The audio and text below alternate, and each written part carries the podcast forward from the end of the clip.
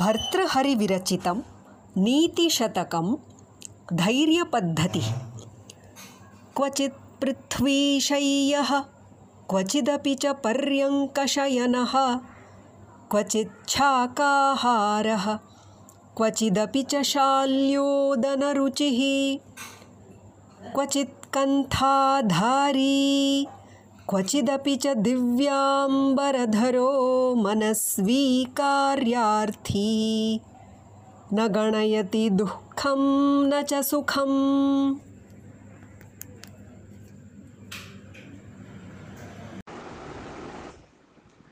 नीतिशतकस्य एषः श्लोकः कार्यसाधकस्य धीरस्य विवेकिनः गुणान् बोधयति तादृशः कार्यार्थी कदापि सुखेन दुःखेन वा चालितः न भवति।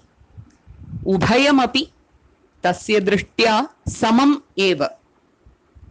सः निद्रार्थं सुखमयं तल्पादियुक्तं मञ्चं प्राप्नोति चेदपि न हृष्यति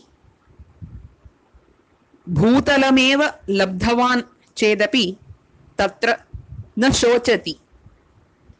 భోజనం యదస్తి తత్ర సామాన్యం శాకాహారమేవ లబ్ధవాన్ చేతపి తస్య చింతా న షడ్రసోపేతం భూరి భోజనం ప్రాప్తం చేదపి తస్య ఆహ్లాదः న.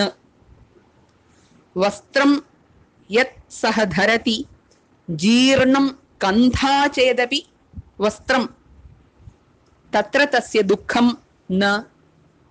दिव्यांबर धरती ധരതി सह സഹ തത്ര സുഖീ न भवति। जीवननिर्वाहाय यत्किमपि सः अनुभवति, परन्तु तत्र भोगविषये तस्य मतिः न।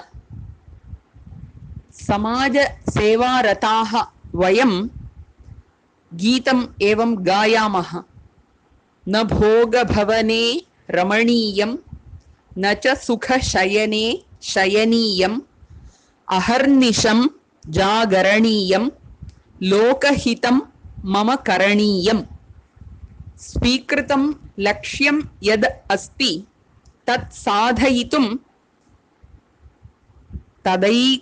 तदैकनिष्ठया वयं कार्याणि कुर्मः। सुखं दुःखम् उभयत्रापि अस्माकम् अवधानं कदापि न भवेत् इति भर्तृहरेः आशयः।